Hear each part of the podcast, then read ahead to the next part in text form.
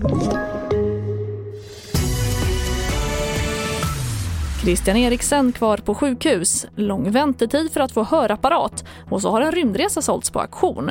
Ja, här är TV4-nyheterna som börjar med att danska fotbollsspelaren Christian Eriksen kollapsade ju på plan under gårdagens match mot Finland. Nu kommer danska fotbollsförbundet med en uppdatering där Eriksens hälsotillstånd uppges vara stabilt men att han kommer vara kvar på sjukhuset för fortsatt utredning.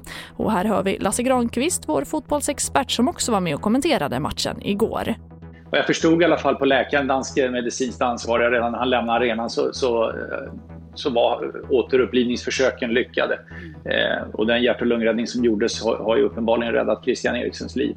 Eh, och det beskedet som kommer nu, det, det är åtminstone för stunden eh, lugnande. Och en rehabilitering att komma för att återvända till ett så någorlunda normalt liv som möjligt är säkerligen omfattande. Och vilken sjukdom som ligger bakom att det har blivit på det här sättet är också någonting som som Christian Eriksen behöver få, få reda på och säkerligen har en, en, eh, en lång tid av undersökningar framför sig. Och mer om det här kan du se på tv4.se. Och en kartläggning som TV4 Nyheterna gjort visar att väntetiden för att få hjälp med hörapparat i Sverige växer. På vissa platser kan man få vänta i upp till tre år på hjälp, vilket väcker skarp kritik. Mattias Lundekvarn, ordförande vid Hörselskadades riksförbund.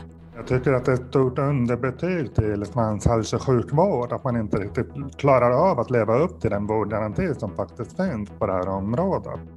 Det är just ett uttryck faktiskt för att eh, man faktiskt inte har resurssatt de här, eh, det här området, hörselvården, under väldigt lång tid. Den var väldigt lågt prioriterad bland politiker. Och vi avslutar med en lite annorlunda aktion. 28 miljoner dollar eller 230 miljoner kronor. Ja, det blev prislappen för en biljett till en rymdresa med Amazon-grundaren Jeff Bezos farkost New Shepard som auktionerades ut igår. Köparen har ännu inte offentliggjorts men den är någon kommer tillsammans med bland andra Bezos få sig en 10 minuter lång resa upp i rymden den 20 juli. Och det får avsluta TV4-nyheterna det. Jag heter Charlotte Hemgren.